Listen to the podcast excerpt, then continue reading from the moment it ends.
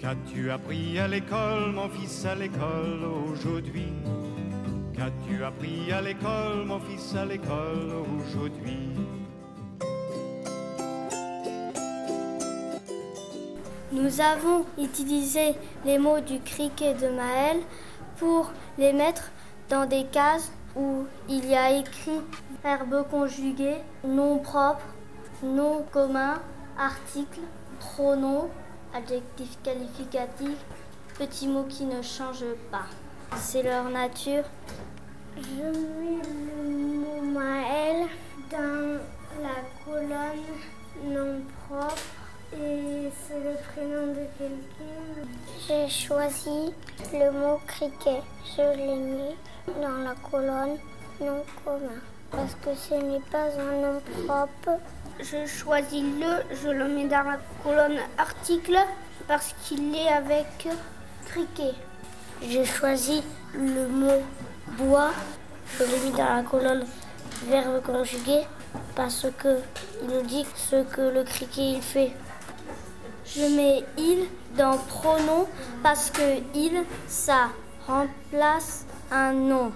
Il remplace Je mets referme dans la case verbe conjugué parce que ça explique ce que le criquet il fait. Ouvrant, je l'ai mis dans la colonne verbe conjugué parce que c'est ce qui fait. J'ai mis un d'un petit mot qui change pas parce que il changeait jamais. Je dans la colonne pronom parce que c'est un nom qui remplace le criquet. J'ai mis antenne d'un nom commun parce que euh, commun.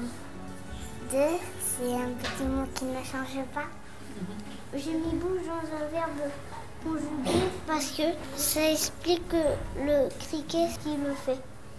Je mets là dans l'article parce que ça accompagne le mot bouche. Merci.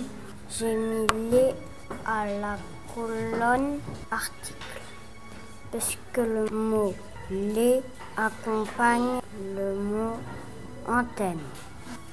Dans les petits mots qui ne changent pas, j'ai mis après parce que ça nous dit quand ça se passe. J'ai mis bouche dans la colonne des noms communs. Je suis partie de mon corps. J'ai mis là dans le nom pronom parce qu'il remplace bouche. Très bien.